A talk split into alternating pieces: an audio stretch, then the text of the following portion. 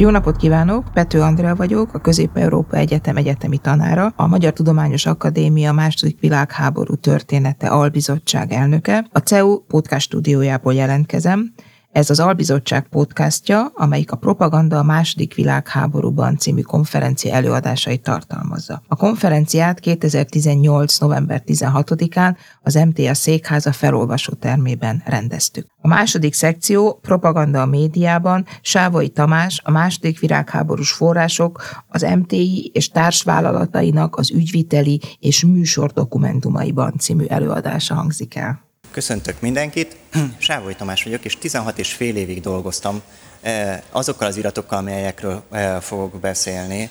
Eh, ez egy csodálatos gyűjtemény, amelyik a Magyar Rádió irat és műsordokumentum tárában maradt fenn. A témával kapcsolatban, ha megnézzük, akkor különböző monográfiák jelentek meg, számuk elég csekély.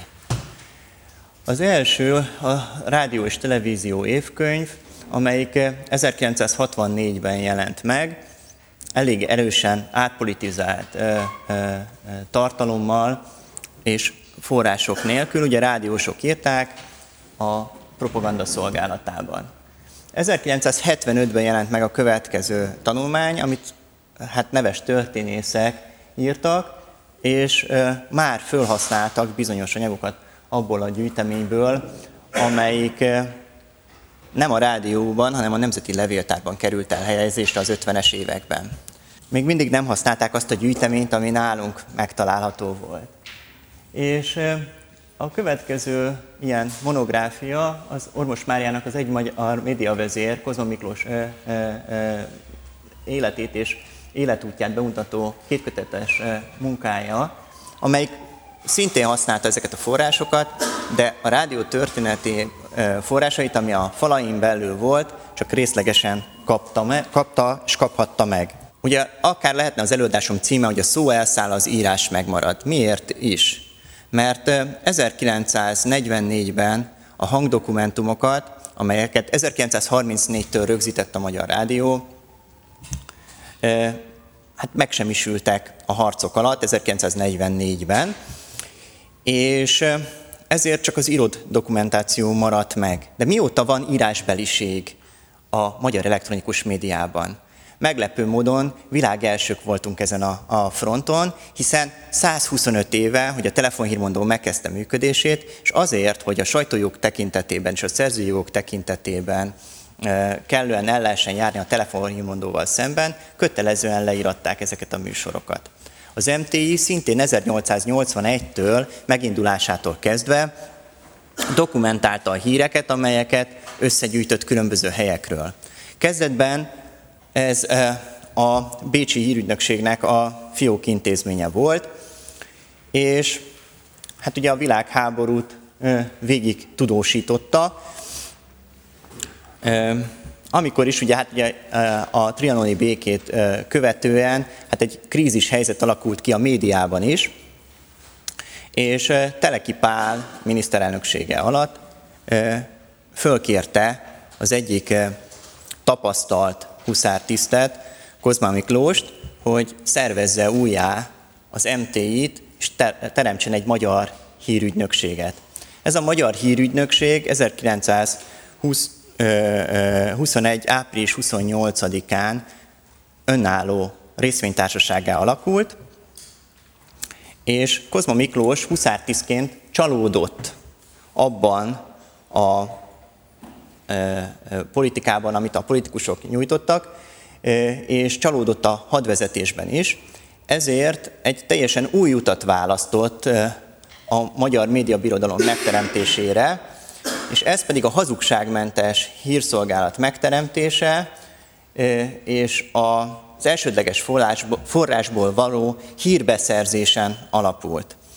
Ez a hírszerkesztés és hírszerzés tulajdonképpen a régi,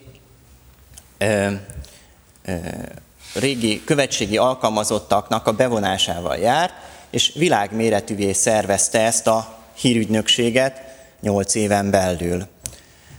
De a, ahhoz, hogy függetlenek legyünk a politikától, mire van szüksége a sajtónak?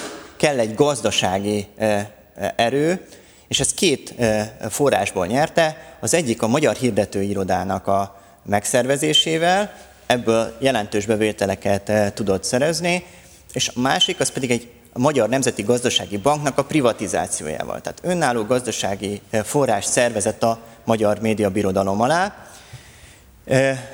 Az MTH-hez csatolta a telefonhírmondó részvénytársaságot, az országos tudósítót újjászervezte, és 1928. október 25-én, pont 90 évvel ezelőtt egy olyan média palotába költöztette a, az MTT és társvállalatait, amelyik jelen pillanatban a világ legrégebbi média palotája, és a Bródi Sándor utca 5 hét alatt hát működött a pár, pár hónappal ezelőttig.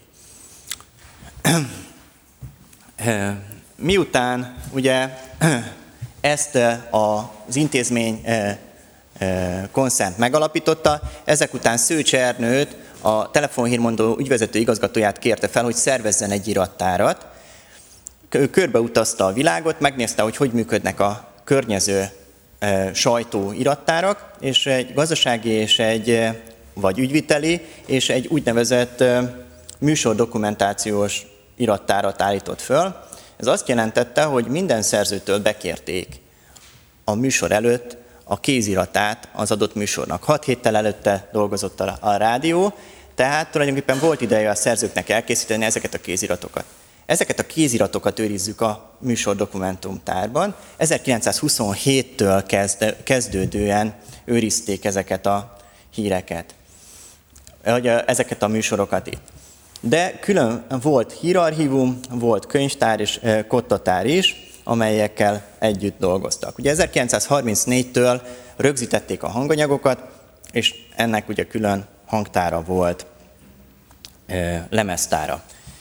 Ugye az irattárak 1945 után, mivel ugye a Magyar Rádiót fasiszta hírközlő szervnek nyilvánították, államosításra kerültek, és 1950-ben nagymértékű iratátadás történt a Magyar Rádió, a Magyar Rádió és a Nemzeti Levéltár között.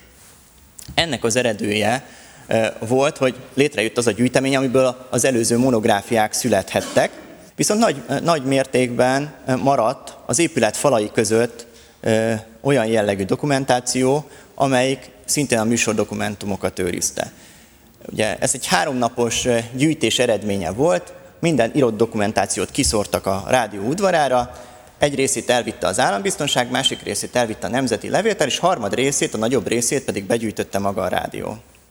Így a 80-as évek, 70-es, 80-as évek végén volt a, a második ilyen nagyobb begyűjtése a Magyar Rádiónak, iratainak a begyűjtése. Na most ezek az iratok többnyire ügyviteli dokumentumok és kötetek voltak, amelyek az MT és társvállalatainak felügyelőbizottsági jegyzőkönyveit tartalmazták, kötetes formában.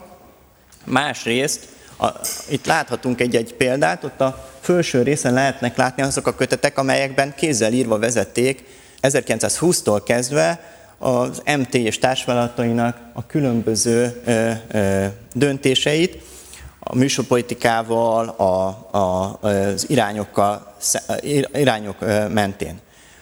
Kozma Miklós egy kultúr missziót kívánt megvalósítani, határokon túlra akarta juttatni a magyar szót és a magyar kultúrát, és a magyar kultúrával akarta meghódítani Európát. Ebből ennek folyamányaként zenei, irodalmi és irodalmi műhelyeket szervezett. A különböző rádiósok visszaemlékezése is bekerültek így a gyűjteménybe, és így hagyatékok formájában Frigyesi Jánosnak, aki 1941-től 44-ig a rádió vezérigazgatója volt, a hagyatékában számtalan kormányjal folytatott levelezés is található volt ebben a gyűjteményben. A gyűjtemény magából foglalta a 45 utáni vöröskeresztes műsoroknak a szövegkönyveit is, és azok személyeknek a jegyzékét is, akik hadifogságban, hát hadifogságból szabadultak, vagy hadifogságba kerültek, és akiket a Vörös Kereszt összeírt. Ennek a gyűjteménynek a jelentős részét 2016-ban átadtuk, a, az ügyviteli dokumentumoknak egy részét átadtuk a Magyar Nemzeti Levéltárnak, és hát nem sokára ott kutatható is lesz.